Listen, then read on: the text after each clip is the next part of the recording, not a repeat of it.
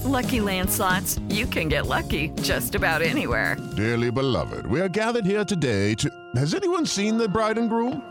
Sorry, sorry, we're here. We were getting lucky in the limo and we lost track of time. No, Lucky Land Casino, with cash prizes that add up quicker than a guest registry. In that case, I pronounce you lucky. Play for free at LuckyLandSlots.com. Daily bonuses are waiting. No purchase necessary. Void were prohibited by law. 18 plus. Terms and conditions apply. See website for details. Okay, round two. Name something that's not boring. A laundry? Ooh, a book club. Computer solitaire, huh? Ah, oh, sorry. We were looking for Chumba Casino. That's right. ChumbaCasino.com has over 100 casino style games. Join today and play for free for your chance to redeem some serious prizes. ChumbaCasino.com. No purchase necessary. Full prohibited by law. 18 plus terms and conditions apply. See website for details. Judy was boring. Hello. Then Judy discovered ChumbaCasino.com. It's my little escape. Now Judy's the life of the party. Oh, baby. Mama's bringing home the bacon. Whoa. Take it easy, Judy. The Chumba life is for everybody. So go to ChumbaCasino.com and play over 100 casino style games. Join today and play for free for your chance to redeem some serious prizes. chumba ChumbaCasino.com. No purchase necessary. Void where prohibited by law. 18 plus terms and conditions apply. See website for details.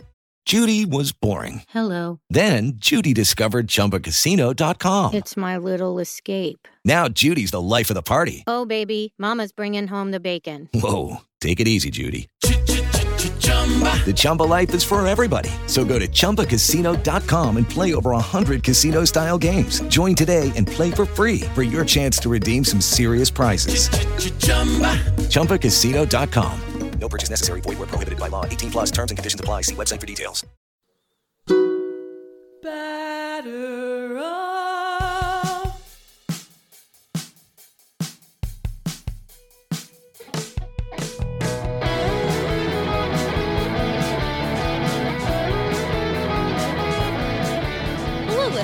Welcome back to A Pod of Their Own. This is episode 81 of A Pod of Their Own. I am Allison McCaig, and I am joined this week by my lovely co hosts, Linda Surovich. Hi, Linda. Hey, Allison. And Kellyanne Healy. Hello, Kellyanne. Hello, Allison. Hello, Linda. Hello. And we are also joined this week by a guest host, Amazin' Avenue's own Grace Carbone. Hi, Grace. Hi, Allison. Um, hello, Grace. Hello. Welcome. Thank Yay! you. We finally have another um, Amazin' Avenue guest. It's it's been a while. It's been the four of us for so long. Um, Have we ever had another Mason Avenue guest? Well, no, not really. I mean, we've had Kate Feldman on the show, who is formerly That's of true. Amazin' Avenue, but she's not currently of Amazin' Avenue. So, um, but yeah, very exciting. Um, so we had Grace on uh, to talk about movies, and we will do that because Grace is our resident movie buff. We're going to talk Oscars just for funsies, talk about our favorite baseball films because it's Oscar season. Um, but we and we wanted to really only do that, but of course, like the world just keeps happening and the Mets keep being shitty, so we have to talk about sexual harassment again. It's the sexual Yet again. harassment podcast. Um so we will talk about that first. Um, so more details have emerged um, about the Mets' toxic culture um, beyond just Mickey Callaway and Jared Porter. Um, per reporting in the Athletic, um, I won't like read the entire piece, but I'll just give you some uh, highlights. The big the big quote that was in like the subheading was uh we were all pawns in this toxic workplace. So it's not just porter and callaway um there were others namely joe devito who's the executive producer for content and marketing and we already knew about ryan ellis who's the former hitting uh, performance coordinator. Both of those men have in the past made sexual comments and sent various inappropriate text messages. Um, they quoted a bunch of them throughout the piece but um, some of the highlights lowlights if you will are um, at least i'm not as creepy as mickey hashtag goals that one was my my favorite and i put like large air quotes around favorite because it's like jesus christ even the team knows that mickey is creepy and it's literally a running gag with these other men who are doing the same shit I um, mean, Dick Pick Mick. Dick Pick Mick. Um, and then the other one that I quoted here is I've barely hit on you, so that counts for something. So literally they know the bar is in Hades. And they're out here Oh. just like flaunting it. Which is But yet, like none of the higher ups knew about Mickey, Mickey Callaway. They were completely shocked That- when no, the report came out. That's bullshit. yeah. I think and we've I very, I very, that. I very rarely swear on this show, but I it's think- bullshit. I think we've now established that, you know, Sandy Alderson, I mean, like, the timing of it when the Mickey Callaway stuff came out, the timing of it was such that the team claims that it became aware of the Mickey Callaway stuff, like, right after Sandy Alderson started his chemotherapy treatments and was on a leave of absence. And so, like, at that point, it's kind of Sandy Alderson's word against, you know, against everybody else. But Well, but it's not though because if you go back to 2015 and with Leigh Castor, Castor, I'm going to pronounce her name incorrectly, Castergine, yeah, and um, the whole um, settlement over um, Wilpon kind of harassing her over her pregnancy, and then the resigning of Jose Reyes in 2016. And like Sandy Alderson said to that, I'm quoting from an article from The Guardian trying to put aside issues of performance and talent, which is sort of the bottom line, what this is about. We have done everything we can to consider other issues and make ourselves comfortable that Jose understands the mistake he made and has taken responsibility for it. cool. That was Uh, 2016. Five I- years later. Are we trying to uh, say that a old white guy is trying to protect other guys, like other other, especially like old white guys? I just don't see that happening. That seems Shocking. extremely It's unrealistic to shocking. me. I'm literally, I can't believe that. shocker um perhaps the um the most you know um notorious the person who's been named most in this new athletic article is david newman who's chief of marketing and he's uh, joe devito's boss. Um, so there was a lot in this athletic piece about how he created a toxic work environment. Um, he made various inappropriate comments to female employees during his first stint with the mets which lasted from 2005 to 2018 including comments about their makeup how they were dressed their hair etc there was one woman who he said would never be successful in the job because of how she wore her hair. Um, and there was you know there was one woman um, who claimed that he discriminated against her on the basis of her pregnancy. So again, the same sort of theme again. And he said that she quote hasn't been the same since she had kids, um, and made various other inappropriate comments during meetings and things like that. Um, so when Alderson was due to bring Newman back under the new regime, um, when word spread that he was bringing him back, these two of these women spoke up and went to Alderson with these complaints, and he essentially ignored them. Um, he said that he would he would tell Newman to quote knock it off, and that's about the best he would uh, do. And the, the, one of the women said, "quote It was deflating." And deflating's a really good word for it because that's how I felt reading this entire goddamn article. Well, and the other thing to me that also stuck out was what's her name? Holly Lindvall, I think. yep, Was Holly the head Lindenfall. of HR, a woman, and everybody said they couldn't go to her um, because she was in charge of promotions and salaries and raises. And they said if you complained, like she, like you wouldn't get a promotion or a raise, and because she was tight with Jeff Wilpon, so it's the the whole system was built to protect the men in charge. It wasn't.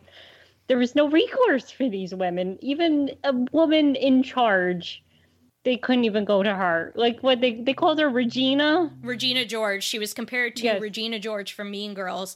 A quote from one former employee: "She was not liked; she was feared." So Yeah. I think that this speaks to that this this aspect of this piece is really important because it speaks to how women can uphold these systems too if they benefit from them. So Yeah. as long as you are a woman who's in proximity in a position to power or in proximity to power, you will absolutely uphold the system that got you there every time. Luba. oh, Rachel Luba. There. Ooh. Dang, Nabbit, I thought we would never have to mention her name again. But it's the same sort of stuff, right? Like it's the it's the pick me girls who always end up in these positions of power. You know, uh, this this HR woman willing to protect ownership because she's friends with Jeff Wilpon. like, The you know, cool girl, I think, was the reference. Yeah, Linda you made guys- that I- reference. I, I have not watched Gone Girl, so it's You can it's read the perfect. book. I didn't read the book. I, sh- I know I probably should, but it's going to be way down on my book list. I have literally thousands of books to read before it. You should watch the movie. Oh, I don't have time to watch the movie. I have to read my thousands of books. The movie and the book are both good. I have seen both. I have seen the movie and read the book, and they are both good. Wasn't there controversy over Ben Affleck wearing like a Mets hat or something? in Yeah, it? yeah. So that was um, David Fincher, who directed it, wanted him to be wearing a Yankees hat during the scene. And Ben Affleck, being from Boston, refused. very, very strongly refused to wear the Yankees hat. And so that shut down production for, I believe, a day, maybe a day. Oh my half. god! there was the stalemate and then finally like production assistant said hey guys why don't you just have ben wear the mets hat it's kind of the in-between here and both sides were like fine so that's how the mets appeared in the film I respect So the the Mets were like honestly. Switzerland. Seriously, Ben Affleck, you're an actor. I It doesn't respect the mean you're suddenly. A- he, No, I respect him for taking his stand. I respect that. he I was wouldn't- coming at it from the point of view that Red like Sox people were gonna people were gonna like harass him about it I mean, the- Yeah. if there's one thing you have in this life, it's your rep. So, But to be fair, he also now has been seen throwing out a gigantic cardboard cutout of Ana de Armas. So I don't know where the reputation he really wanted to uphold it's was. true. It's true. It's a whole meme now. Yeah, Um, Wasn't it his brother who was throwing it out? unconfirmed, but it did look like him. It's so many layers. There's so many layers. Um, so uh, the other the other like big aspect of this article, other than all the troubling details about what these shitty men in the Mets front office have done, is um, you know Sandy Alderson's response to it because the Athletic asked Sandy Alderson about all this, and I'm going to this is the one quote I'm going to read in full because I think that it deserves the full impact of it deserves to be felt. So in an interview with the Athletic, Sandy Alderson said, quote, let me try to make a point as strongly as I can, okay? Not every instance involving men, women in the workplace is a capital offense, okay? Every time something happens, it doesn't mean somebody has to be fired. There are a lot of intermediate steps that can be taken, and we've done that in a variety of different cases, and have included capital punishment as a consequence in some cases, but not every case rises to the level of execution. And that's what I honestly honestly I think is happening with these articles. People are getting executed, including women by the way, for reasons that are unjustifiable. So he's out here comparing Executing. um, a man losing a- his job and whole a, a man like facing one one parentheses one consequence in his life for something that he has done to a public execution. He's he's literally acting like a man facing a consequence for sexual harassment is the same as facing a firing squad at dawn. Like, are you serious right now? Oh I'm gonna- God. I want to make my Ben Affleck Boston Red Sox hat stand here and say that every time something like this happens, I think somebody should be fired. That's going to be my stand here. yeah, yeah. Yeah. Seems But I mean, reasonable to me. like it just to me it uh, we saw a like a layer of this back in 2016 with Jose Reyes. Like that's the incident I kept coming back to. This isn't something that's new. This is something that he has accepted that he ha- has been complacent and complicit in. Um and we discussed this a little bit but like just this is what he's used to. He doesn't know anything different because because this is the environment that he was raised in he's used to and to have that challenge is something entirely new for him and something he's obviously not comfortable with Right. and won't take responsibility for That's exactly it. I mean, the, there's a reason he's acting so defensively here, and it's because he does he truly does not see what is wrong here. Because that is what all of these front offices are like. The Mets are the ones that are in the spotlight right now, and they deserve every bit of being in the spotlight because clearly the culture is rotten from the inside out, and just having a new owner is not going to change that. They need to actively change it. That said, especially especially when that owner has a workplace that's also been accused of sexual harassment Correct. That said, this isn't just a Mets problem or just a baseball problem, and it's abundantly clear that Sandy Alderson thinks this shit is normal. And he's been in, and why shouldn't we take him at his word? He's been in baseball for many, many years and in more front offices than just the Mets front office. And that's why he doesn't really get why people are so upset because he thinks this is normal because he's seen it in every place he's been. Well, and also, you know, it's that type of like inflammatory language too that like I don't want to say like cheapens the whole thing, but it's basically like how we get crap every time we say um, a player shouldn't be allowed to play when they've been accused of domestic violence. Like, we're not saying they should be in jail. Like, everybody assumes that's what we mean when we say it because everybody immediately takes everything to like the nth degree. Like, there's shades here. Like, Yeah. your employer can fire you without it being a public execution. Like, that's called facing consequences. Exactly. That's not getting your life ruined. Like, these dudes who commit domestic violence are going to be fine. Like Yeah. they're going to go on with their lives, even if they don't play baseball again. They're going to be fine. And it's kind of that same like by raising it to like such a ridiculous degree. Then how can anybody take it seriously? This isn't a court of law. the It's a front office of a baseball team. Like, come on. But that's, but that's the whole point. By raising it to this extreme degree, you're also dismissing it and letting people not um, trying to diminish the point and dismiss the point. Yeah. But and like go, I have to. I keep going back to Jose Reyes just because. I- mean, he's such a staggering example. He basically threw a tantrum in 2015 when he was playing for the Rockies, and then both the Mets and the Blue Jays went to the playoffs that year. He um, choked his wife and and threw her into a glass door that I believe December was suspended for 51 games and then was released by the Rockies with his almost $50 million salary still to be paid out. And then he was re signed by the Mets. So uh, the consequences for him were very minimal.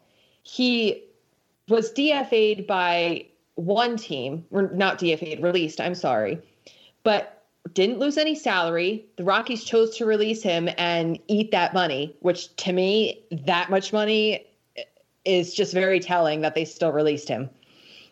And then he was re-signed by the Mets By like, Sandy Alderson. by Sandy Alderson. Just like I don't, I think it was like maybe a month or two later. Yep. I don't think he, I don't think even that. Yep. And the, the the very last line of the article is Sandy Alderson saying, "Is there ever a statute of limitation on coverage of some of this stuff?" Well, no. No. No. Not until something is done. never Unless coverage it of it. changes, no, it needs to be called out. I mean, I, everybody's so used to this, like, and when it's challenged, it's just like, this is the way things have been. This is the way things work. And no, that's not how it works. And that's this is the time to call it out. This is the time to see what it is. And uh, oh my God, I messed up what I was going to say there. Call it out for what it is and change it.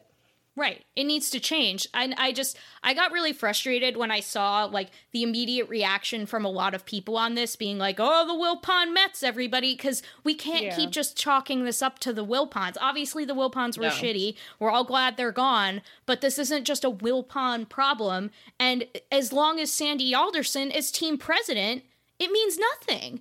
Like Steve Cohen's promise of change means nothing as long as Sandy Alderson is in his post because this all happened under Sandy's watch. Yeah, honestly, Sandy's the common thread, not the Wilpons. right, correct. And so Sandy has to go at this point and like it it sucks like it doesn't make me happy to say that. Like I wish this was wasn't true, but it is. He needs to go. And Cohen needs to put his money where his mouth is, his literal billions of dollars where his mouth is, and get rid of Sandy Alderson and do a little bit more than just having this law firm like vaguely investigate. I want to know like what they're doing, what their conclusions are, and what you're doing about it. I want to know that they're not just there to protect you from lawsuit. Well, and also look at their front office. What changed? It's, It's all a bunch of white dudes. dudes. It's yeah, it's same. What it's like, you know, they're all interchangeable white dudes. But these white dudes are really good. Really Can't let good. These white guys go. They're- Where are we going to find other white guys like really them? smart Ugh. white guys. Where are we going to find them all? Yeah, it's not like we can just walk into Harvard and find like hundreds of them. Yeah, right? Oh, good Come God. on. Like, it's Oh, my just- mistake, my mistake. but, but that's But the here's, thing, right? here's what I think. Sandy Alderson's just, I mean, like, I hate to say, uh, like, Sandy Alderson needs to go. Unequivocally, he needs to go. But he's here's just going to be replaced by, like, Theo Epstein, who's the exact same thing.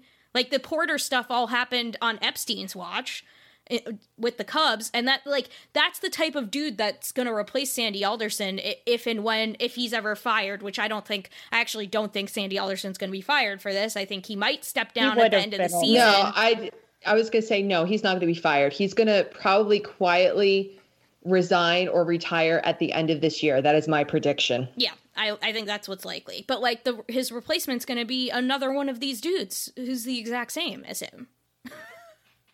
We'll see. Maybe Cohen will put some substance behind this law firm inve- and this investigation, and I don't know. Maybe I'm being way too optimistic. Yeah, I'm not holding my breath. Because like what But just what I person mean, just- out just- there can just- be team president who's has those qualifications who's not existing in baseball and an old white guy? Well, they said he did make some changes to his hedge fund, like he gave them like paternity leave, and he, he did do some hmm. things, but I don't know. I I get the wanting to be like, oh wow, that's really good, but at the same time, congratulations, you gave them what they should have had. Yeah, the bare You did minimum. like- bare minimum. like you were you were at shit, and then you went to slightly less shit. Isn't really the best optics. Yeah, exactly. Like if I were to punch you in the stomach and then said, actually, now I'm just gonna punch you in the arm four times. it, I guess it doesn't hurt as much, but like still, you're hitting me a then lot. I would say, "Thank you, Mr. Carwin, sir. Thank you for not punching me in the stomach. Thank you. You're a god. You're the white man. savior of the franchise. Thank you, Uncle Steve. Thank you, Uncle Stevie." Just Ugh. hedge funds are just an entirely different animal altogether. yeah, I mean, but like, yeah, and and I said this I said this on Twitter recently, which is like the people who rush to defend guys like Alderson because of like something something integrity, he's always been good something. history, respect. Yeah, like it's it, that always is like you telling on yourself to me because it means that you see yourself in these front office dudes and that's not the good thing that you think it is. If I try really hard, I could make fourteen billion dollars too. yeah. If I just really If dream. I dream, If I really hard. if I if I grind away at my Fangraph spreadsheets hard enough, I could be at a corner office in the Mets front office doing dollars per war and telling and telling us all that Francisco Lindor does not deserve 340 million dollars. That's the dream. That's the dream, folks. oh boy. But yeah, I mean, not gonna not gonna waste too much time on this, but that's that's the latest with the Mets, who are currently losing to the Cubs. So we won't even go into. I mean, they did play well really last week, but we won't go into the actual play of the New York Mets at this time. There's plenty of other podcasts for that. Oh, because fucking Sogard was in the middle of it again. Of course, of course, very good.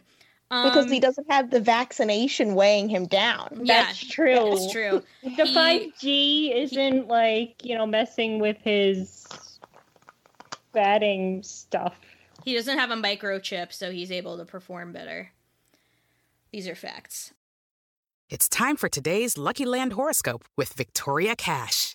Life's gotten mundane, so shake up the daily routine and be adventurous with a trip to Lucky Land. You know what they say your chance to win starts with a spin. So go to luckylandslots.com to play over 100 social casino style games for free for your chance to redeem some serious prizes. Get lucky today at luckylandslots.com. Available to players in the U.S., excluding Washington and Michigan. No purchase necessary. VGW Group, void where prohibited by law. 18 plus terms and conditions apply. Hey guys, it is Ryan. I'm not sure if you know this about me, but I'm a bit of a fun fanatic when I can. I like to work, but I like fun too. It's a thing. And now the truth is out there. I can tell you about my favorite place to have fun Chumba Casino. They have hundreds of social casino style games to choose from, with new games released each week. You can play for free anytime, anywhere. And each day brings a new chance to collect daily bonuses. So join me in the fun. Sign up now at chumbacasino.com. No purchase necessary. Group. Void where prohibited by law. See terms and conditions. 18 plus. So, but let's let's cover something a lot more happy than the Mets sexual harassment. Let's talk about films and let's talk about the Oscars. Um, so before we go into kind of like our f- picks for the major awards or like who the favorites are, Grace, tell us about your personal favorite films this year and your favorite performances. Okay, so I feel like every year you get you get a lot of people, especially I'm on like there's Mets Twitter, which we all know is kind of a cesspool at times. Then there's film Twitter, which is also a very big cesspool a lot of times. So Oh, no. yeah. So um I mean any echo chamber is. Um but like I feel like a lot of the times you'll hear from people who are not seeing as many movies who will say, "Oh, this movie wasn't this year wasn't as good for movies or whatever." And to that I say, "Well, you're never really looking at the right movies, right?" Um because these a lot of the people who say that see like three movies that come out in a year. and They're usually the Marvel movies, the, any big blockbuster, and they're like, "Well, Transformers Seven wasn't that good, so this year obviously wasn't a good year for movies."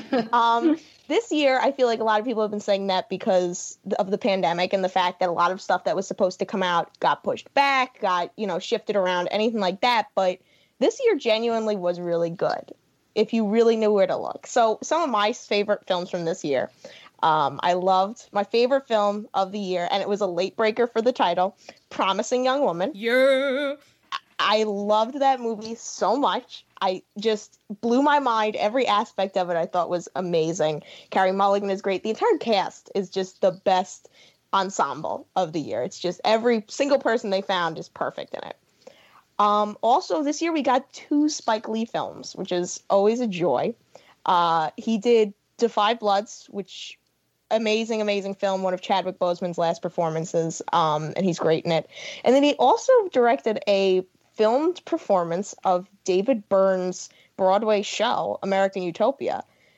And I saw the show on Broadway, and I loved it because I love David Byrne. And then I saw the the filmed recording of it, and this year we got quite a few filmed recordings of Broadway shows, and Hamilton was the big one. Everyone loved Hamilton. I love Hamilton. But I thought American Utopia was better made in terms of being a film. Like it felt like a film as well as being a filmed production where they would shoot from behind the stage and everything like that. Spike Lee knows how to work a camera. Like that's just what's going on. Um, the Oscar nominees this year, you've got Nomadland, Minari, Sound of Metal, Judas and the Black Messiah, which is technically a 2021 release. I just want to say it did come out this year, but they shifted all the dates around, so everything got weird. Um, Chadwick Boseman was great in Ma Rainey's Black Bottom. Um, underrated for me this year, you've got Palm Springs, which was really, really a lovely film. Bad Education, starring Hugh Jackman as someone from Long Island. That movie made me very happy. I thought it was really, it was fun to watch it and be like, oh, I know where that place is. Oh, I know where that place is. Um, Happiest Season is one that hit every single like niche that I like. It's about Christmas, stars Kristen Stewart, it's gay. It's just all of my favorite things.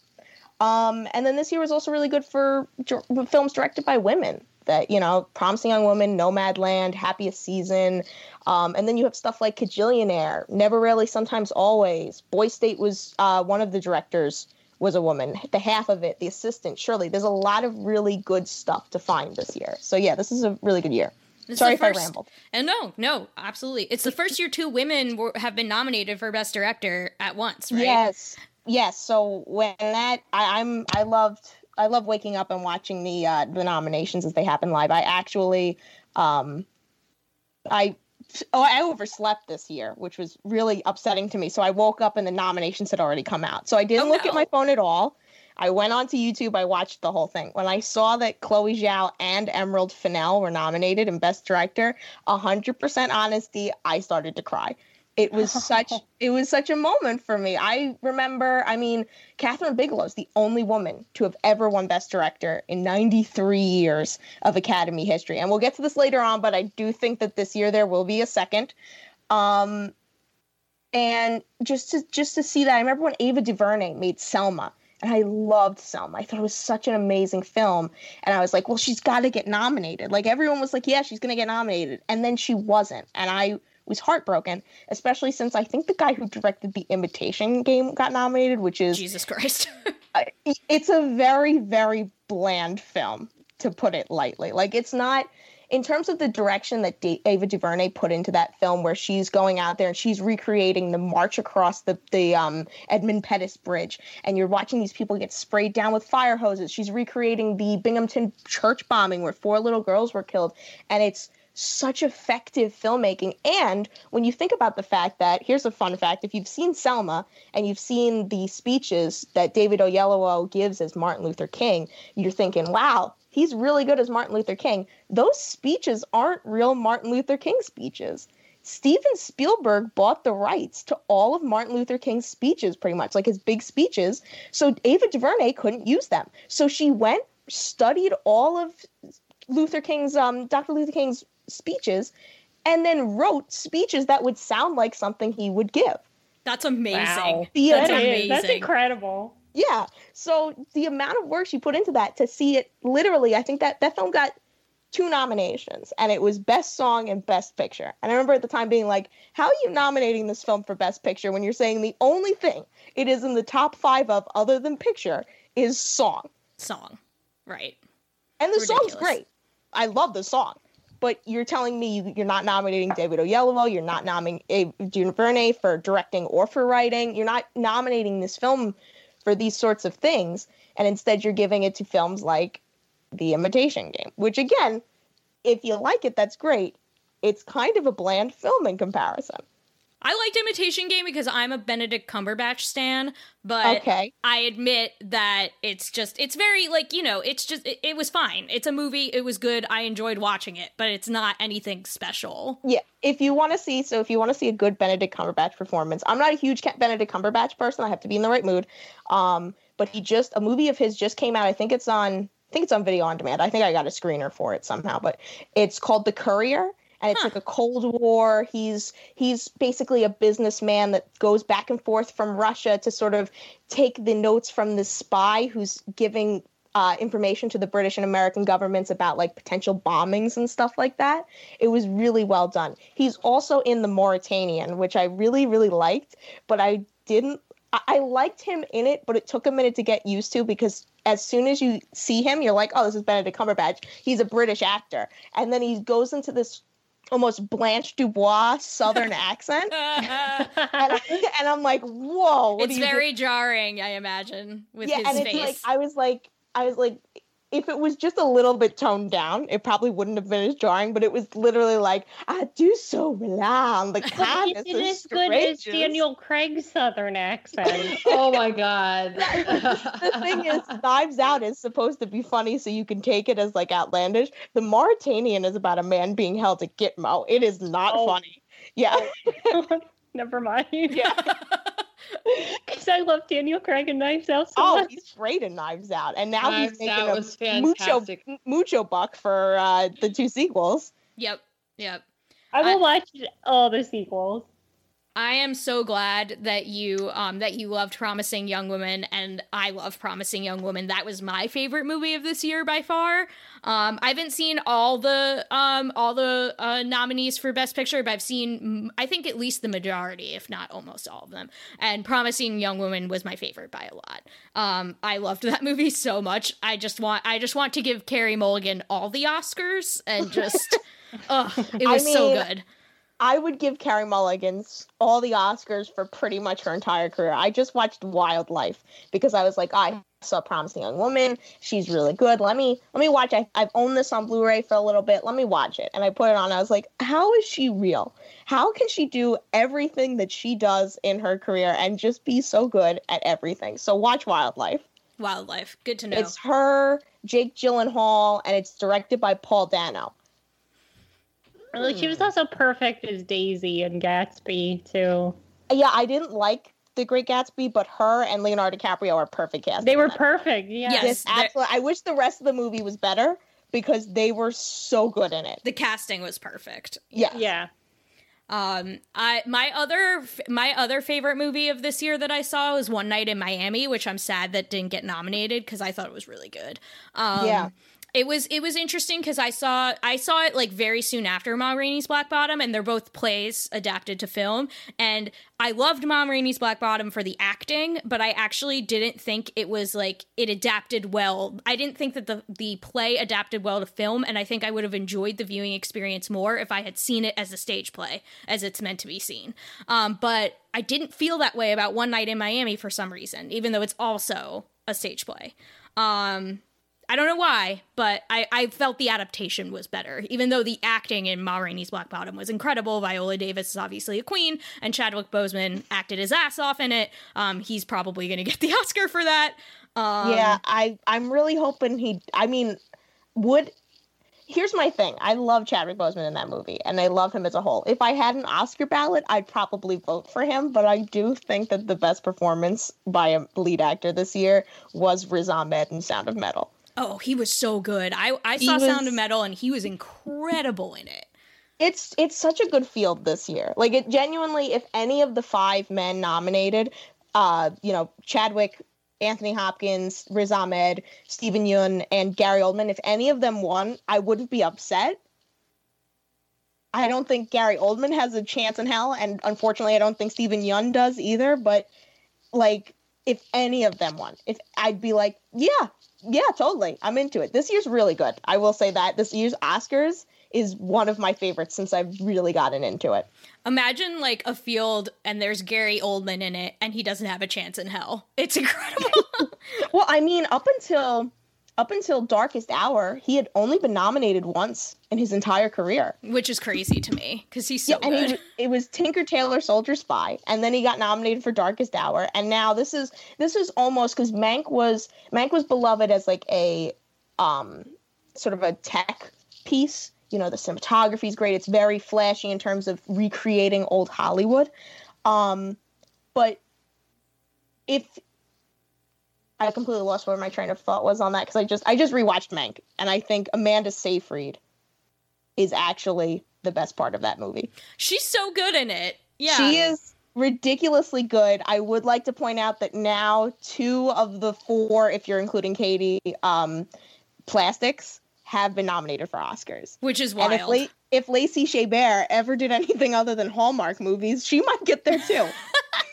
yeah, it's so true. I, I mm. I I will admit that I only watched the first was it half of Mank. I like it was I think it, I can't remember it was the night I was recording the podcast or was doing something else, but Michael put it on and I watched like the first half of it and then I bailed because I had something else to do. But I also was not super into it, but it's very much like not my type of movie. But I appreciated yeah. the acting a whole lot in it. It's a film nerd movie. It like, extremely I, is. I watch it and I'm like, oh, I know all this. I know who this person is. I know what that is. Like I'm I'm watching it and I'm like, oh yeah, I love this. I love that sort of stuff. The you know, I watch all sorts of documentaries about old Hollywood. There's an MGM documentary that's six hours long and I've seen it probably a hundred times.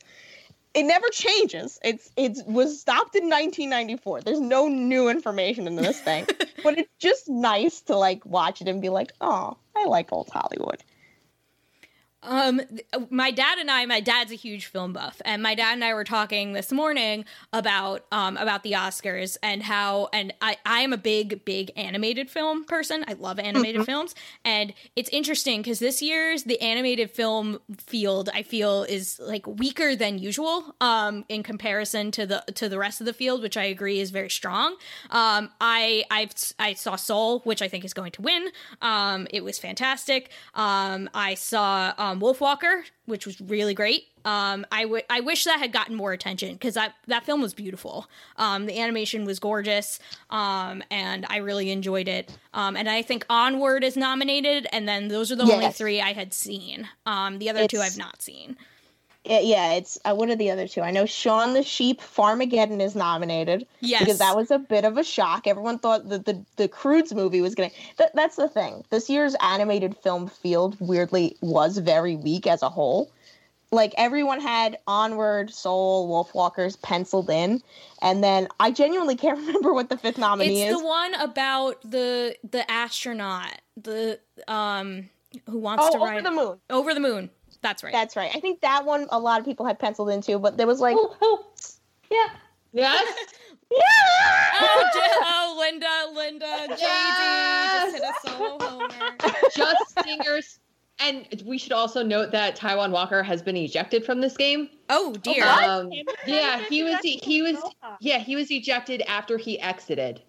He was Okay. jawing he was jawing to the ump and the ump ejected him and he's and Taijuan Walker was just like okay I'm out of this game so Whatever. doesn't What really matter because there were two, there were two bad strike calls that were missed. I mean I there was a low strike. too. Yeah, I did that that and then there was the bad low strike call and then there was the next batter swung it like just broke its strike three and it was called a ball. And it walked around and He it was just that Yeah, it was bad. but it's like ugh, that's just bad umpiring. you know. Um, Sorry. So yeah, animated But yes, films. Just Stingers did a good job. Good job, Just Stingers. I can't help it. Doc Smith needs to do something with Grace on the podcast. I know. Then we can have Yeah. the full brand going. Then we can have the full brand going. Um, but yeah, animated films not super strong this year. But my Yeah. dad I also didn't like Onward. Is that like? I liked it, but it It wasn't as good as It Soul. my favorite. Like, eh, Here's, the other, just here's the other issue with the animated category at the Oscars is that it came around in 2001, I believe, right? And so the first winner was weirdly Shrek, um, which was Oh. up against Monsters Incorporated. Um, which Monsters Incorporated, here's a fun fact that will tell you how young I am. That was the first movie I ever saw in the theater. Oh my I god! was, No. I was three years old. Um, Grace, Oh, great. For me, that was Lion King. Yeah. Um, and but the thing is with that category is, um, here's another fun fact. Now that I'm just viewing them. Shrek, Shrek, and Shrek Two. This isn't age related. Weirdly enough, the Cannes Film Festival, which is like really serious films premiere at the Cannes Film Festival. It's usually a lot of like foreign stuff. It's a French film festival. They're very serious. Shrek and Shrek Two both made it into competition there.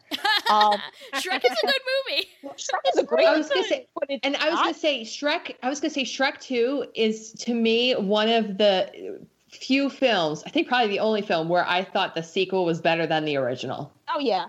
I mean, they're both good.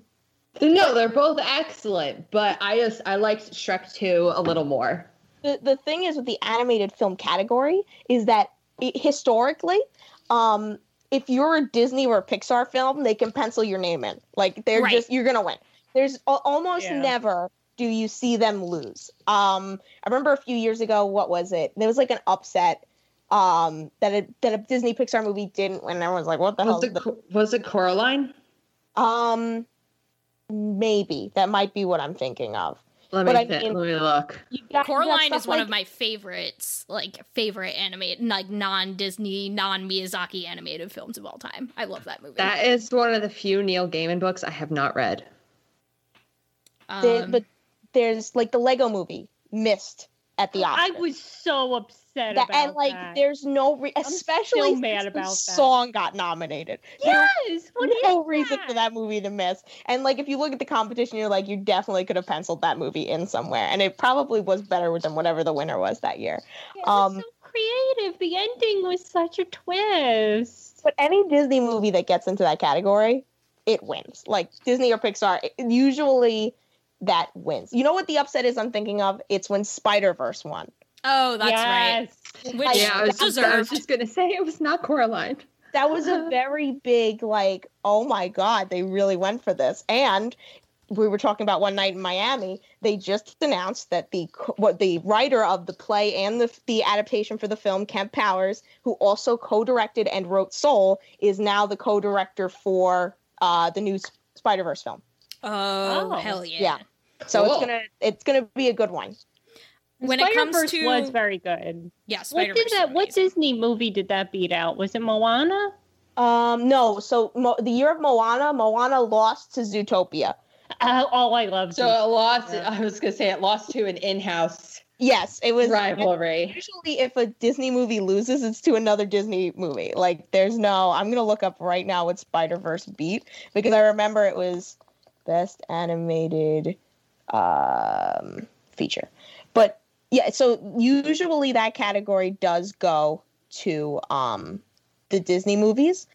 Also, if we're talking about animated features, only three times in history have animated films been nominated for Best Picture. Um, and only one of them did it when there wasn't an animated feature film category. Because the category came around in 2002. Yep. was the first animated film ever nominated for Best Picture. That's my personal favorite Disney movie of all time. Mine too. I saw that in the theater, Grace. Yes, I saw that in the theater as well, and I was two. Here's here's a fun Wait, fact. we're two. What? Doesn't help, Kellyanne. I didn't watch. So as a kid, usually you do watch a whole lot of Disney movies, right? Yes. Until I was 16, I had only seen three Disney movies.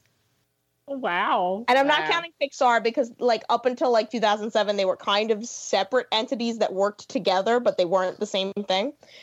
Up until I was 16, I saw Snow White, Beauty and the Beast, and Lilo and Stitch. Lilo Oh and Stitch rules.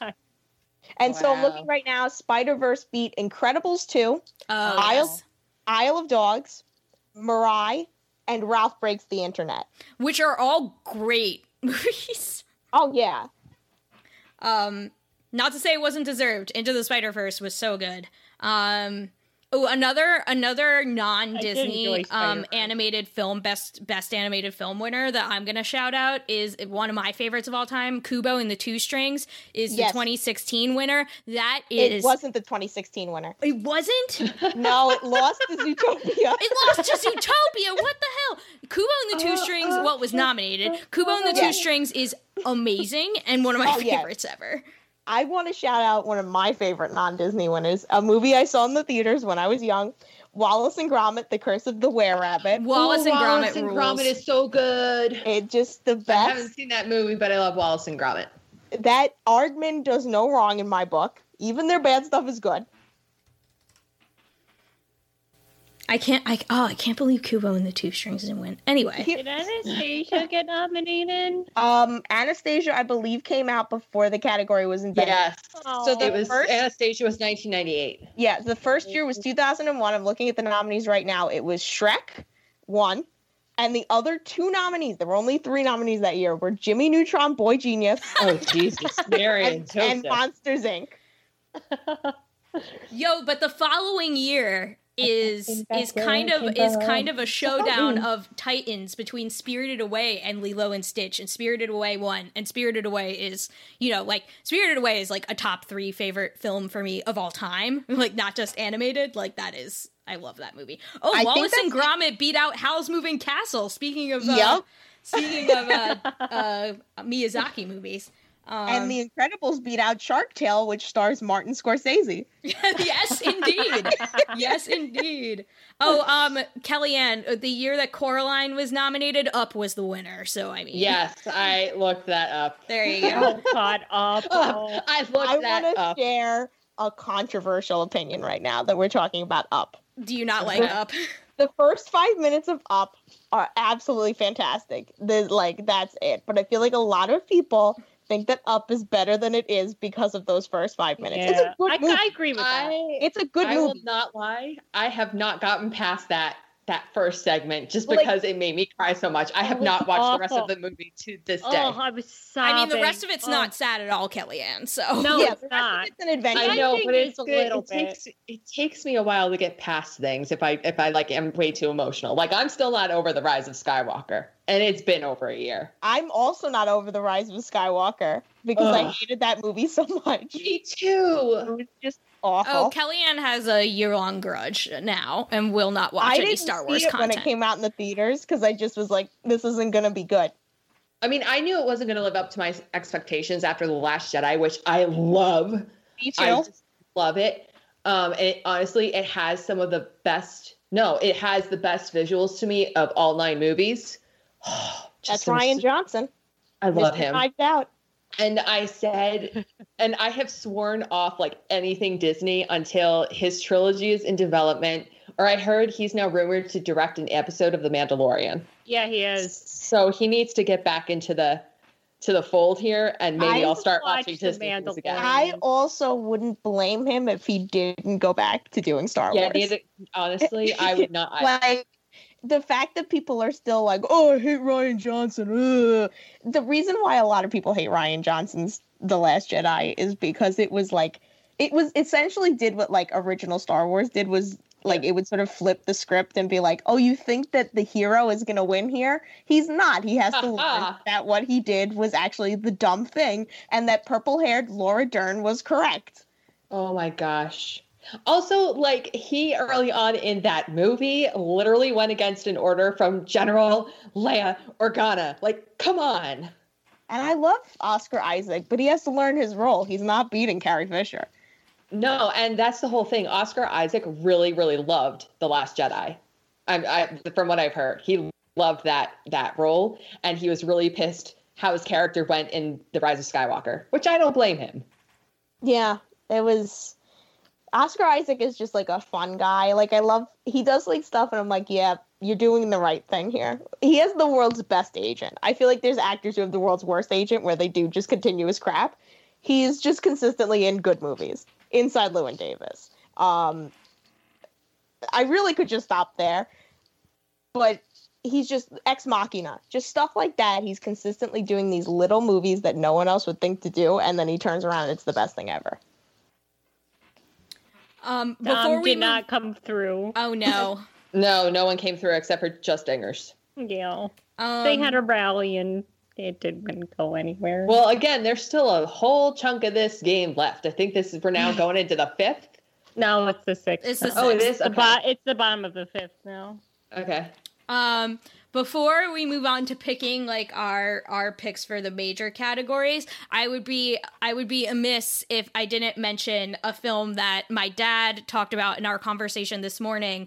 Um, he talked about the because my dad is a big uh, in addition to just being a film buff generally, his favorite category is always foreign film, and he said that his favorite film of this year was the uh, foreign film nominated uh, Quo Vadis Aida, which I'm probably Oh. butchering. Um, yeah, Quo Aida.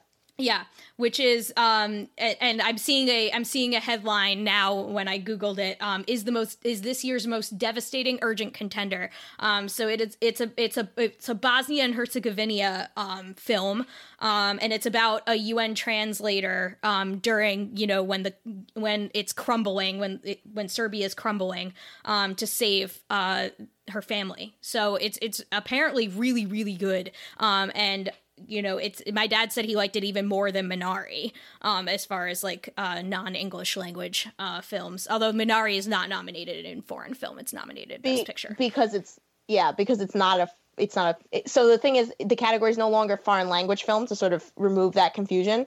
It's now international feature. Right. So because at Minari places is like- American. yes minari Yes. is an inherently american film much like the farewell from uh last from 2019 they are inherently american films that just so happen to be primarily in another language. I am always bad at seeing foreign language films. Uh it's just whatever i end up not catching them. They're usually hard to find a lot of the times because bigger chains don't carry them. You have to find the time to go to an independent fe- film like fe- uh, theater to see it um, but I will say that this year, one of my favorite foreign films, international features, was the documentary Collective, which is about um, their what what country was it? It was I think it was Romania, and they had this big concert at this place. You know, it was like a club, and they had a concert in there. Uh, yeah, it was Romania. They had a concert in there, and pyrotechnics went off and lit the place on fire. Thou- like people died. There were tons of injuries and stuff like that. And it's about this group of investigative journalists who are actually sports journalists who take it upon themselves to go in and find out what happened and sort of hold the government's feet to the fire it is an amazing i'm a big journalism movie i love movies that are like taking you through the steps that these that like journalists have to go through to to get the true story and to you know tell people what's going on such an amazing film. When you're watching it it's happening in real time that these sports journalists are becoming invested like major national headline investigative journalists. My dad also recommended that movie in our conversation too. So he's nailing all the he's nailing all the highlights. Um I just to bring this into if we're going to start talking about picks, I don't think that I, Collective isn't even nominated in that category. I don't think I believe it's just nominated in documentary, but I do think that the winner of international feature this year will be the film also nominated for best director, and that's Another Round, starring Mads Mikkelsen. Uh, I haven't seen it yet. Again, I'm bad at watching foreign films, but I have heard only good things about it. I. Sorry. Check that. Um, You need to check that. Man, God. The Bosnia Herzegovina film is on Hulu, by the way. So if people are interested in watching that, that is actually a rare instance where it is accessible. But yeah, normally Yeah. foreign films, it's really hard to get your hands on them unless you like. My my dad has um like a MoMA subscription or something. Yeah. Um, that he's able to like watch all these things, and I'm really jealous of it. Um, really good this year about having a lot of these international features. They have Quo Vadis Aida. They actually have, I'm looking right now, they have Collective. I know they have another round. So Hulu has a lot of the nominees this year. I know they have Nomadland. They have uh, United States versus Billie Holiday. They have a bunch of the nominees just by virtue of a lot of these studios just said, well, we're going to put them out somewhere that people can see them. And Hulu's owned by Disney, so they have a lot of the Searchlight uh, features on there as well. Yeah, yeah. Um, as much as I would like Promising Young Woman to win Best Picture, I don't think it's what's gonna happen. I don't know. So I don't know how deep we want me to go on my picks. I could do something for everything, but I'm gonna guess we probably want to stay above the line with just your big categories: picture, director, the acting. Um, I'm even gonna throw in the screenplays. Throw in screenplay, please do. Um, they, so I'm gonna start from adapted screenplay and work my way up to the big stuff. Uh, adapted screenplay. I do think currently that the lead, like the the the screenplay in the lead is Nomadland, but I would watch out for The Father and Borat. And I'm going to explain The Father probably isn't going to get much else. So they might, if they're going to spread everything around and Nomadland's probably going to win quite a few awards, they're probably, they might say, okay, well, we'll vote for The Father here. That does happen a lot, that they'll say, well, we'll, we'll spread the love. And Borat had an unusually good showing. Everyone thought it was just going to get Maria Bakalova, and Borat got nominated somehow in adapted screenplay. I think it showed up one other place. My fun, my favorite thing with Borat subsequent movie film being nominated is that if it wins, the name they have to say and the name that they have to inscribe on the little statue is Borat subsequent movie film delivery of prodigious bribe to American regime for make benefit once glorious nation of Kazakhstan. So that has to be Amazing. written on the Oscar. Amazing. Um, and then original screenplay, it seems to be sort of a two horse race between Promising Young Woman and The Trial of the Chicago Seven. I do think Promising Young Woman's going to win just because it won WGA, which is usually a big um, indicator for that sort of thing. But again, if they're going to try and spread it around and they think that Promising Young Woman's going to pick up something somewhere else, that could be Trial. But I do think Trial's probably going to have a better shot of winning another award than Promising Young Woman might. So they might just vote Promising Young Woman here. That's my prediction is that Emerald Fennell is going to win this one. Um, supporting actress. I the the acting categories this year are weird because there hasn't been I think there's been one sweeper and that's supporting actor that's won everything. Past couple years have been kind of boring as an Oscar buff that a lot of the awards would just every single award show like last year every single award shows it was Joaquin Phoenix, Renee Zellweger, uh, Brad Pitt, Laura Dern. There was no surprise, there was no, you know, tension or anything. It was just the same four people every single time. This year there's a lot of variety. I think Yuh-jung Youn is going to win for Minari for supporting actress. But again, I'm going to say watch out for Maria Bakalova because she showed up everywhere she shouldn't have. Borat did a little bit better than everyone was expecting. And a lot of the times they do like to give an award to an ingenue. And I don't think that that's going to happen in Best Actress. So they might want to do it here. I My guess would be Yuh-jung Youn, but again, watch out for Maria Bakalova. The only sweeper this year has been Daniel Kaluuya for supporting actor for Judas and the Black Messiah. He's won everything. My favorite thing about the supporting actor category this year is that Daniel Kaluuya and Lakeith Stanfield are nominated in it. So somehow in the film Judas and the Black Messiah, both Judas and the Black Messiah, Black are supporting are- actors. are supporting is no lead. I guess you could say the lead is maybe racism. Um, Sure. uh, but I, I smart money's on Daniel Kaluuya, right? Like, there's almost no way he loses. He's won everything. I would say maybe watch out because Sound of Metal did pretty well. Paul Raci might get the nod here just because Daniel Kaluuya is going to be nominated again in the future. Like, that's just going to happen. This is the second nomination. He's well respected. People like him. They might say, well, let's, you know, enough people might say, well, let's vote for Paul Raci because this is a true supporting performance. He's never been nominated before. He's in his 60s. We don't know if he'll ever get here again. We'll show him some love. And there also might be a case that Daniel Kaluuya and Lakeith split votes.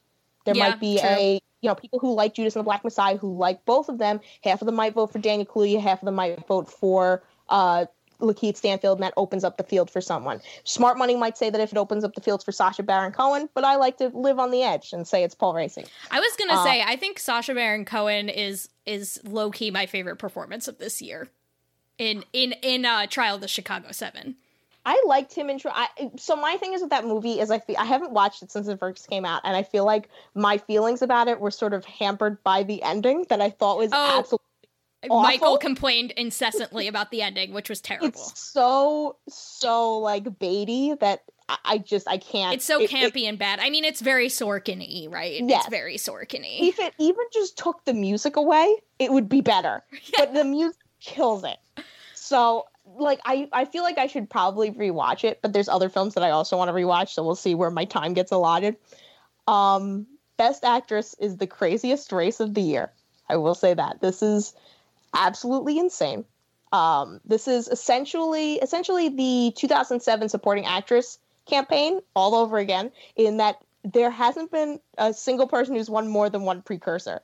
So your big awards, you've got Andra Day won the Globe, um, Carey Mulligan won Critics' Choice, Viola Davis won SAG, Frances McDormand won BAFTA. I have no clue who's going to win. I genuinely don't. I won't pretend that I will because I think that if I do do that and I end, you know, that's just dumb. No one knows. There's absolutely no one who knows exactly what's going to happen. My head still says Carey Mulligan. I still say, okay, my head says, yeah, she's never won before. She's kind of overdue. People love her in the industry. You know, she's she was nominated like 12 years ago and never got nominated again, and now this is it. The movie's well liked. Um, Frances McDormand, Viola Davis, and have already won before. Vanessa Kirby, this is her first nomination. She her film isn't nominated for anything else, so it's just sort of a gimme. Same thing with Andra Day. Carey Mulligan is probably smart money. My gut has said since I saw Nomadland that Frances McDormand is going to win her third Oscar, and I don't know why I think that, but she just won the BAFTA, and there's a lot of crossover there. So I could very well be right, and I usually fill out my ballot day of. So Sunday I'm going to fill out my ballot. I might check off Frances McDormand as who I think it's gonna gonna be. Just that's my gut here. Watch out for Viola Davis. She could have history on her side there because she would be only the second black woman to ever win that award. She's the most nominated black woman in like black actress in Oscar history with a whopping four nominations. Um but yeah, this dealer's choice. You got to go with what you think is going to win. I have no clue, but I, you know, that's just what's going to happen. It's a very fun category, though. Such a Yeah. good field. Ugh. It's it's a great field, and the fun thing is with the Oscars every year. I don't know if it's going to change this year because they have new producers who are trying different stuff this year. Which most of what they said I genuinely love as ideas. They're going to try and make it more movie like. They're going to um. They're they're basically they're focusing more on letting people say what they want to say in their acceptance speech, which is always my favorite part. Um, but I usually the order of the awards too is best actress is the second to last Oscar of the night. So if they keep the order they usually do, we could be going into you know eleven o'clock at night having no clue who's going to win this damn category. Yep. It's absolutely it's so much fun. Uh, best actor this year, Smart Money's on Chadwick Boseman. I have I just read an article before from Variety that said that some people in the Academy are voting for Anthony Hopkins, thinking that Chadwick Boseman's going to win, and they're just going to vote for him for for Anthony Hopkins. And if enough people do that, it could swing to Anthony Hopkins. I liked The Father. I didn't love it. I thought he was great in it, but I didn't love the film as a whole. So, I, again, any of them could win. I do think it's going to be Chadwick Boseman though, because how cruel would it be if they do the they're doing the in-person award ceremony at Union Station and Chadwick Boseman's widow gets all dressed up and goes there and she's had to give tearful acceptance speech after tearful acceptance speech this entire season and then they read best actor and it's not Chadwick Boseman. Right, right. Oh. That would be absolutely crushing. I feel like he kind of has it on his side here. The the Yeah, you and know. I, I think I don't want to say that he's winning it because he's dead, because he's not. I think even if he hadn't passed away, I think he would have been in heavy contention. I don't think it would have been as much of a lock. I think Anthony Hopkins and Riz Ahmed probably would have posed more significant threats, but I do think that his career, his status in the industry, um, having been in a Best Picture nominee two years ago, I think he probably still would have been in the lead to win this award. But I think that people you can't say no to that. You can't, you know, it, Heath Ledger won, Peter Finch won. They were undeniable performances that also had someone who hadn't been honored before. Right. And I think like I've so I haven't seen The Father, so I can't I can't judge that, but uh, The Sound of Metal was really good and his performance was fantastic in it, but Chadwick Boseman just had the more dramatic yeah. performance. Like I don't know how to describe it. The uh, the the more Oscary. yeah, like, you can. I, I like to watch movies, and I like to say, okay, here's the Oscar clip because they always have the Oscar clip that's like some big scene in the film. And so I like to watch and be like, where's the Oscar clip? The thing is with Chadwick Boseman is I don't know what the Oscar clip is because they're all Oscar clips. Yeah, the it's literally movie a movie full Oscar of Oscar clip. clips for both him and Viola Davis. Oh yeah, there's, the whole thing. There's no yeah. Um, best director. I do think that a woman is going to win again this year, and I don't. This is the other sweeper of the year. Chloe Zhao has literally not won a single, lost a single award. She has won every single award. And coming into this year, people thought David Fincher was going to win because he's overdue. You know, Chloe Zhao would just be an honor to be nominated. She has won pretty much every critics prize. She has won every single televised award. She's won every Guild award. This is Chloe Zhao's. Chloe Zhao is going to be the second woman to ever win Best Director, and Which she will, will be, be very the, exciting. Yes, I so here's a recommendation. I don't know if it's streaming anywhere. I'll check. Her film before this called The Rider. If you like Nomadland, you're gonna like The Rider. I loved The Rider. It's actually it looks like it's on it's on Pluto TV for free. So if you want to watch it, it's there. Um, I went back and looked because I knew when I watched it, I saw it in the theater and I wrote like a little Letterboxd review afterwards. And I went back and read it because I wanted to see what I said about it. Um, and I said, I think something to the effect of Chloe Zhao is a new master of, of cinema, and we're just not ready for it yet. And that was three years ago. Yep. And here's so I was, I was on the ball with that one. Um, and then again, Best Picture, I think it's going to be Nomadland, which is fun because if Nomadland wins, obviously it's a it's the second film ever directed by a woman to win Best Picture. Um, but also Frances McDormand makes Oscar history because she will be the first woman to ever win for acting and for producing a film. Not even in like, you know, the same year, just in general, no woman who has ever won both for producing and acting in a film. Several men have done that. Very cool. This is very this is like I I agree with you Grace and I'm not even like a super like steeped in movies movie person, but like anyone who said that this wasn't a good year for movies is wrong. like I I watched a bunch of movies I loved this year and like probably more than a lot of recent years before this. Um yeah, it was great. And and you know, streaming services almost make it in a way like even though like COVID affected the the ability to see movies in theaters, the streaming services almost made it like more accessible to, for people to just like see all the Oscar nominated films yeah. like at once because a lot of these a lot of these um like distributors not only did they you know you had a lot of streamers in the awards hunt and a lot of them gave their movies to streamers to sort of stream on their platforms you also have a lot of these films adopting a pvod which is um, premium video on demand which basically means when they would release the film at the same time they'd put it at $20 on to rent on on Apple or whatever, wherever you rent your films from. So it was able for you to, for a little bit more than your average movie ticket price to watch the movie at home. And that was very interesting. Now, I'm a big, as wants to be a filmmaker, I'm a very big person on the theatrical experience. So I don't, I don't love the idea of what HBO Max did, where they were like day and date, you can stream it like in a in a regular world. Right now with COVID, I'm fine with it. But like in a regular world where there's no COVID and we can go to the movie theater and it's fine in like a year or two, I don't like the idea of doing it at the same exact time just because that's how you start killing movie theaters but I do think that the window needs to be shortened because the window prior was 90 days. I think that if you cut that in half, which I think a lot of them are talking about doing now, 45 days, so that's what, seven weeks, six weeks after a film comes out on in the theater, you can stream it online, you know, pay $6 to rent it or whatever. I think that's a good idea.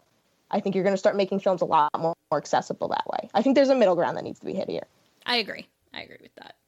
Um, before we move on to walk off wins, um, since we're having a film segment here, I think we would be amiss if we did not all talk about our favorite baseball films. Um, so, Grace, what is your favorite baseball film of all time? Okay, I'm a big um, baseball movie dork. Uh, I cry at pretty much all of them. That's just the thing that happens. It's when the camera sweeps over the field. Um, it's just the green of the grass. It makes me think of like baseball, and I cry. Um, my favorite all time is A League of Their Own. That Yeah. was I think I went back and looked, you know, the movies I knew I saw when I was a kid. That was the first movie I ever saw that was directed by a woman, too. And that was a movie that made me feel like I could do anything. I do have a little list here of other baseball films I like, and I'm just going to read them out. And, you know, I'm sure you guys love some of them too, so we can talk about them then. But Moneyball, Field of Dreams, The Bad News Bears, Major League, Bull Durham, uh, 42, I just rewatched, starring the Oh, late, so wonderful good. Chadwick Boseman. Um, the Natural, obviously The Sandlot. I'm actually, you can't see it, but I'm wearing a Sandlot shirt right now, covered in Heck yeah. ham. Uh, the uh, the Bingo Long Traveling All Stars and Motor Kings is a good underrated one. Uh, Pride of the Yankees about Lou Gehrig, Eight Men Out, 61. Uh, and then uh, two documentaries I loved. Uh, Ken Burns Baseball. Uh, Yeah. Anyone who knows me love knows I love Ken Burns. Absolutely love the man. Uh, and then a underseen one that came out about two years ago, I believe. Heading Home: The Tale of Team Israel, which is about the 2017 Team Israel in the World Baseball Classic, and it does feature former Met Ty Kelly, uh, and it's great. So that's that's a selection of some of my favorite baseball movies. Heck yeah. Um, Linda, what's your favorite baseball movie ever? Uh, well, I, I guess it depends on what kind of mood I'm in. But Major League, I think this Major League was like the first baseball movie I ever saw. Um, so I think like Major League just always holds a special place in my heart. And I just want, I want one reliever to come into Wild Thing. Like it's like, how has no Uh, reliever done this? There is a reliever who does it. It's James Karinchak for the Indians, and um, Uh, he's an anti-vaxxer. So No, which is a very it. that's a very wild thing thing to do is to be like i'm not getting this like that's charlie sheen would say that He yes, totally it's would. true. he is Charlie he's really deep into character james Karinchak. Well, and also like when David Wright came back, he had Jobu in his locker. Like, you know, it's just it's timeless. just a bit outside Yeah, and I was gonna say, um, what's uh, Bob Uecker is just incredible in in the movie. Um, like he makes the movie. Um, so yeah, but then forty two. I it was on HBO one night when I still lived at home, and it was way too late, and I shouldn't have been watching it, and I shouldn't have been watching it thr- at bedtime, and I just kept crying and crying. I was like, this was a mistake, but Chadwick Boseman was just so good in it, and.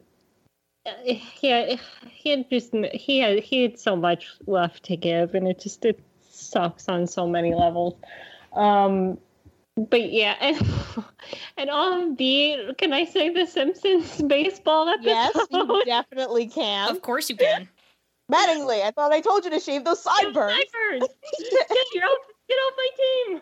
All right, I have to interrupt this for a second. Rojas just got ejected.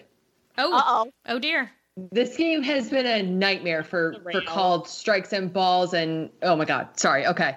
Yeah, but um, uh, and um, I was reading a Simpsons book that I ordered for the library, and they were saying that episode kind of like validated them because after that they realized they could get any guest star that they wanted since they got like these nine like giant like baseball players at the time like Frederick Clemens, Ken Griffey Jr., Darryl Strawberry, like when Darryl Strawberry just has the single tear.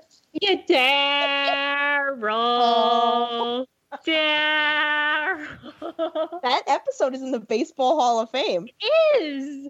And they did a documentary on it. Um, it was like a mockumentary, and they got like Joe Buck, Bob Costas, and they were like, Mr. Burns was ahead of his time. He called for the lefty to face the lefty, and it was hysterical. Like they were actually really good at it, and it was called Springfield of Dreams, and I can't find can't find it anywhere because it was so because then I know De Blasio is De Blasio, but he had a cameo in it, and they asked about Steve Sax and like being wanted for murder, and he was like, "All I can say is the investigation is ongoing." so like it was just it was so good and I don't even think oh Ken Griffey Jr. I think only has one line in it and it, it's it, like you know I was live tweeting um upon their own the game the other day and I was like I need to tweet something and I was doing all Simpsons themes. I was like, that episode is so rich. I was like, they give me something. You need to win so I can tweet it. And they finally did. So I think I know it's not a movie, but baseball wise, and like the the them song is just so nostalgic. The talking softball, like I know it's like I think talking baseball is a real song that they got these people to do, but it's just it's like what you think of when you hear like classic baseball music. And I I forgot to shout out um uh, if we're you know we talked about an episode television show. What about the best baseball scene of all time, which is of course the scene in Twilight where they play baseball. oh yeah, god. Yeah. that is iconic. That rewrote the, the that should be in the next inning of Ken Burns baseball. Yes, absolutely. like it doesn't start with the screwed up perfect game or the Cubs or anything like that. It starts with the That's Twilight history. baseball That's scene. history right there. Starts with Twilight baseball scene. I'm on board with that. Um, Kellyanne, do you have a favorite baseball movie? Okay, so I am nowhere close to a movie buff. Um, I have seen only four baseball films, which actually is probably more than most other genres I have seen. Um, so I'm going to just go back in chronological order because my um, favorite is at the end. So I've seen 42, Moneyball, The Natural, and probably my favorite because it's it's just a little silly, but I love it because Frank Sinatra and Gene Kelly are both in it. Oh. Take me out to the ball game. I like Take Me Out to the Ball Game, but it also has one of the world's like weirdest songs in it where they're like singing about underage girls. And that's a weird vibe in the film. It is like the the film has like silly vibes all over the place, but I just like Gene Kelly and Frank Sinatra doing "Take Me Out to the Ball Game." And there's another number, uh, I can't remember what it's called, but I just really like that film just because of also Frank have- Sinatra and Gene Kelly. Can I have confirmation that you have never seen a League of Their Own? Yeah, I'm I giving you not. homework. Excuse me. Giving you homework. You can't be on this podcast, and I've seen Okay. the the That's movie that it is named after. Excuse me. Well, I was gonna say there are so many famous movies that I have not seen. Like you guys are talking about all these Oscar films, and I'm like, I have not seen one of these films. The You're only I was gonna say the last film I saw in the theaters was Rise of the Rise of Skywalker. Probably the only new movie I watched this year was La Vita davanti a se, uh, which is The Life Ahead with Sophia Loren. Um, and I'm That just like, win Best Song. yeah, I it's better don't win Best Song. That song is so good. services, I don't so think it's gonna like win where do I find these movies? on all the streaming services. Don't even Oh, tell me But that. I don't have any I, I, I don't Uh, think it's gonna win Linda- Best Song. I like. Could it? Yes. Do I want it to? Actually, yes. I want to see Diane Warren finally win for once in her life. Such a freaking good song. But like you have uh, so Speak Now is like the easy choice. That's like kind of like your typical Oscar song winner. I kind of feel like it might be the song from Judas and the Black Haven't Messiah listened to her. it. Oh yeah, that was Haven't good. listened to that one. I, Because like her just keeps winning these awards that no one's expecting her to, and I'm into it. Like I love her, but like I feel like she's just gonna swoop in and take this one. But um, don't even tell me that. I'm I mean, so like- mad that you guys i've uh, i've only seen a lot of these movies because i like i i live with a a movie buff now and i grew up with a movie buff. So it's i think if it wasn't for the influence of my dad and michael i would not be have seen nearly as many movies as i have and i haven't seen that many. It's just i usually like see the oscar contenders every year and that's like almost it. Like i don't actually venture that far out of like critically acclaimed films really um but fi- find me a streaming platform that A League of Their Own is on, and I will watch it. I own the DVD, so I will literally next time that we see each other, I will literally bring it with me and force you to watch it. I have it on DVD. that might be It's on like in HBO Max. six months. Oh, okay. Is Thank it on. HBO Max? Fantastic. Yeah. okay, that's it. Thank you. There You you, go. have HBO now you have to. now you have no choice. Um, All right. So I, yeah, I mean, I'm gonna be very stereotypical here. My favorite baseball film of all time is A League of Their Own, and it is one of my Correct. like top five movies. Period. Um. So yes, by far. Um. But Ada, I just want to tease a little bit since we're talking about baseball films. It is also one of the favorite baseball films of a current reliever on the New York Mets. Ah, yes. Yes, we will. We will get to. We will get to exactly what Grace is teasing in a moment. Um, but that is such a good. That's such a good tease for that. Um, That is. So yeah, um, A League of Their Own is my is one of my favorite films I of all hope it gets time. into today's game. Not just not just baseball, but period. Um, so that's my favorite. But I will also shout a couple of other faves of mine. I love Bad News Bears and I love The Sandlot. Those are like two other like those are kind of my baseball trifecta. I think. Um, but Grace talked about baseball documentaries, and that made me think of another like low key, really good baseball documentary that I highly recommend if you have not seen it. Is the Battered Bastards of Baseball? It came out in roughly twenty. I think it came out in twenty fourteen or so. I know I was in grad school when it came out, and I watched it when I was in grad school. Um, but it's so good. It's basically about um, uh, the when the famous Hollywood actor Bing Russell um, started the only indie league team in America at the time. So it's about how like Bing Russell basically helped found indie league baseball. Um, and I think that it's a it's like kind of a timely film now with you know the way that Major League Baseball is kind of killing the minor leagues and killing the indie, indie leagues to celebrate indie league baseball and its traditions. Um, and the Battered Bastards of Baseball is such a great story, um, and I highly recommend it. So if you haven't seen that uh, documentary, I recommend it. So that'll be my my entry into the the baseball documentary category, along Does with Ken Five Burns. Days in obviously. Flushing count as a documentary? I mean, yes. that was really good, even it though re- we it know was how really it good. turns out now, and it's not a happy ending. But See, I see. To me, like I, I know the World Series we didn't win, but still, it was such a happy year. I loved the journey there. Um, oh and yeah, even I mean, it's it sucks that we didn't world that we didn't win the World Series, but I, I still enjoyed that season so freaking much. it just it sucks because David Wright and Matt Harvey didn't get their happy endings. Yeah. Yes. So, Another oh, like I can deal with them losing the World Series, like fine, like it sucks, but I can deal with it. But those two and Cespedes too, like everything that happens after that is what sucks.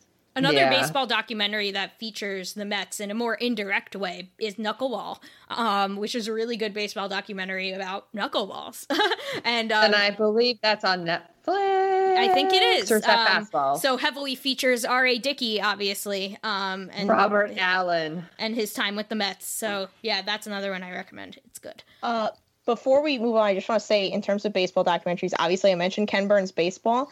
Um, when the Blu-ray comes out, I'm going to find the official timestamps. When you watch the tenth inning of Ken Burns Baseball, uh, there are two photographs that my grandfather is actually in.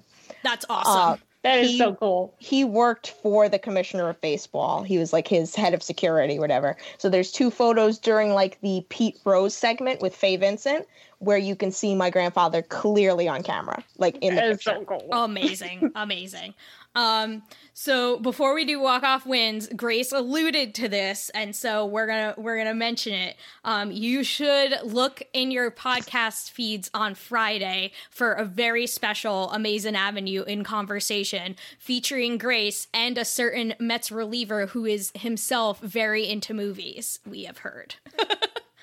And I'm, Yay. I also wanted I I don't know if this is okay for me to tease, but um that might not be the last time I talk to uh, people related to the Mets about movies. Yes.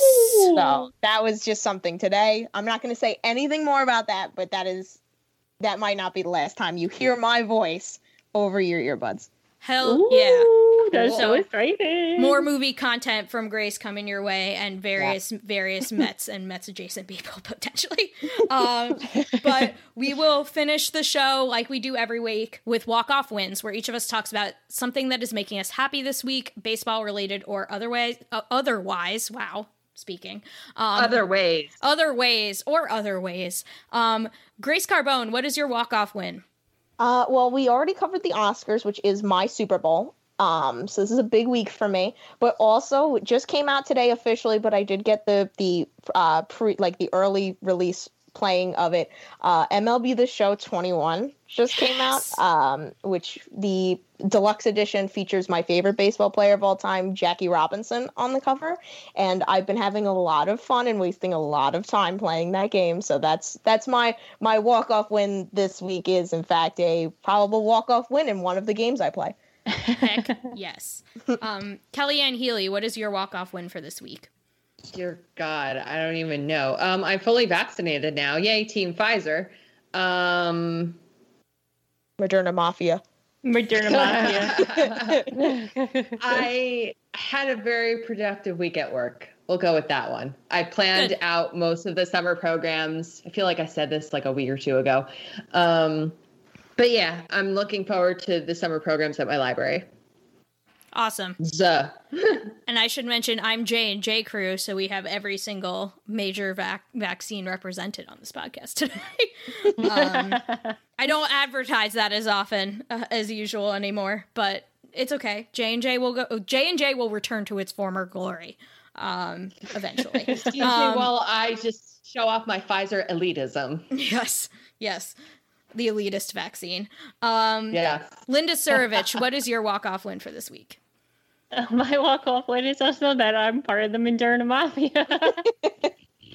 well, because I got my second shot, so I'm, I'm like fully, How fully dare. vaxxed now, and I had such anxiety going into it. Like my stomach was in knots, and you know, I just didn't know how I was going to react to it, and I just kept drinking water beforehand. Like finish one bottle, pick up another one, pick up Gatorade, and it really wasn't bad. Like I just had like a few night sweats. My arm's still killing me, but you know what? It's totally worth it. Like I'm, I'm just waiting.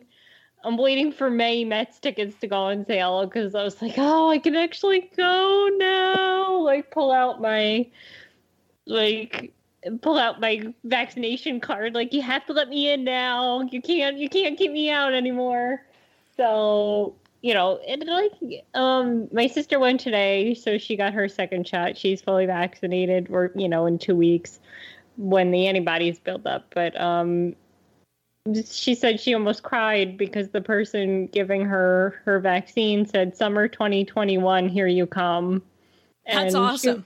and she was like oh my god you're right. I can do stuff again. So it's just nice knowing you know you know it's not going to be normal but at least you know it, it- you can make plans again and that's Mets put May tickets on sale. I'm just waiting. I literally have the the June uh, Mets Orioles game at Camden Yards circled on my calendar. Literally. Oh yes, you have to go. Oh, that's happening, hundred percent. And if Matt Harvey isn't pitching, I'll cry. Um, oh no. Is that- it only a two game series? It's only a two game series. Oh. Um, and so my walk off win for this week. I mean, I guess I guess I should also mention that I uh, will be fully officially fully vaccinated like two weeks out from my shot, literally as you hear this podcast, because tomorrow I will be fully vaccinated, um, which is very exciting. Um, but my actual walk off win is that my cousin's wife had her baby. So we have a new baby in the family. Boy or girl? A girl named Ella Florence. Um, her middle Aw. name is after my late grandmother. Uh, and so, So I was nice. I was so happy to see that they they honored my grandma with her name. I mean, my cousin, and my grandma were always super close, so it doesn't surprise me. Um, but it's it's awesome. Uh, I'm we're very excited, and I'm very excited that I will be fully vaccinated, so I can potentially go visit the the new little little baby. So Yay! Yay! That's my That's exciting. Yes. Um, so that does it for the show this week. Um, you should check all of our content out on amazingavenue.com. We're doing all the game recaps, which frequently feature double headers now. Um, so just like all the game recaps, all the content we're doing. I'm doing the I've brought back the player meter series, so that goes up every Monday.